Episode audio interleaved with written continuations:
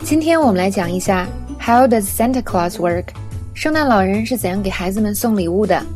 首先呢，Kids read a letter telling Santa what they want for Christmas。孩子们给圣诞老人写信，说他们圣诞节想要什么。Then they have to behave. If they're good, they'll get what they want. If they're bad, they'll get coal. 然后呢，他们必须好好表现。如果表现的好，他们就会得到礼物； 如果表现的不好，就只能得到煤。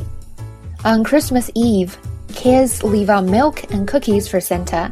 圣诞夜，孩子们会给圣诞老人准备牛奶和曲奇饼。On Christmas morning, they'll see their gifts. 圣诞节的早上，他们就会看到自己的礼物了。But actually, their parents write back, eat the food, and buy their gifts. 但实际上呢，是他们的家长给他们回信，吃给圣诞老人留下的食物，以及呢给他们买礼物。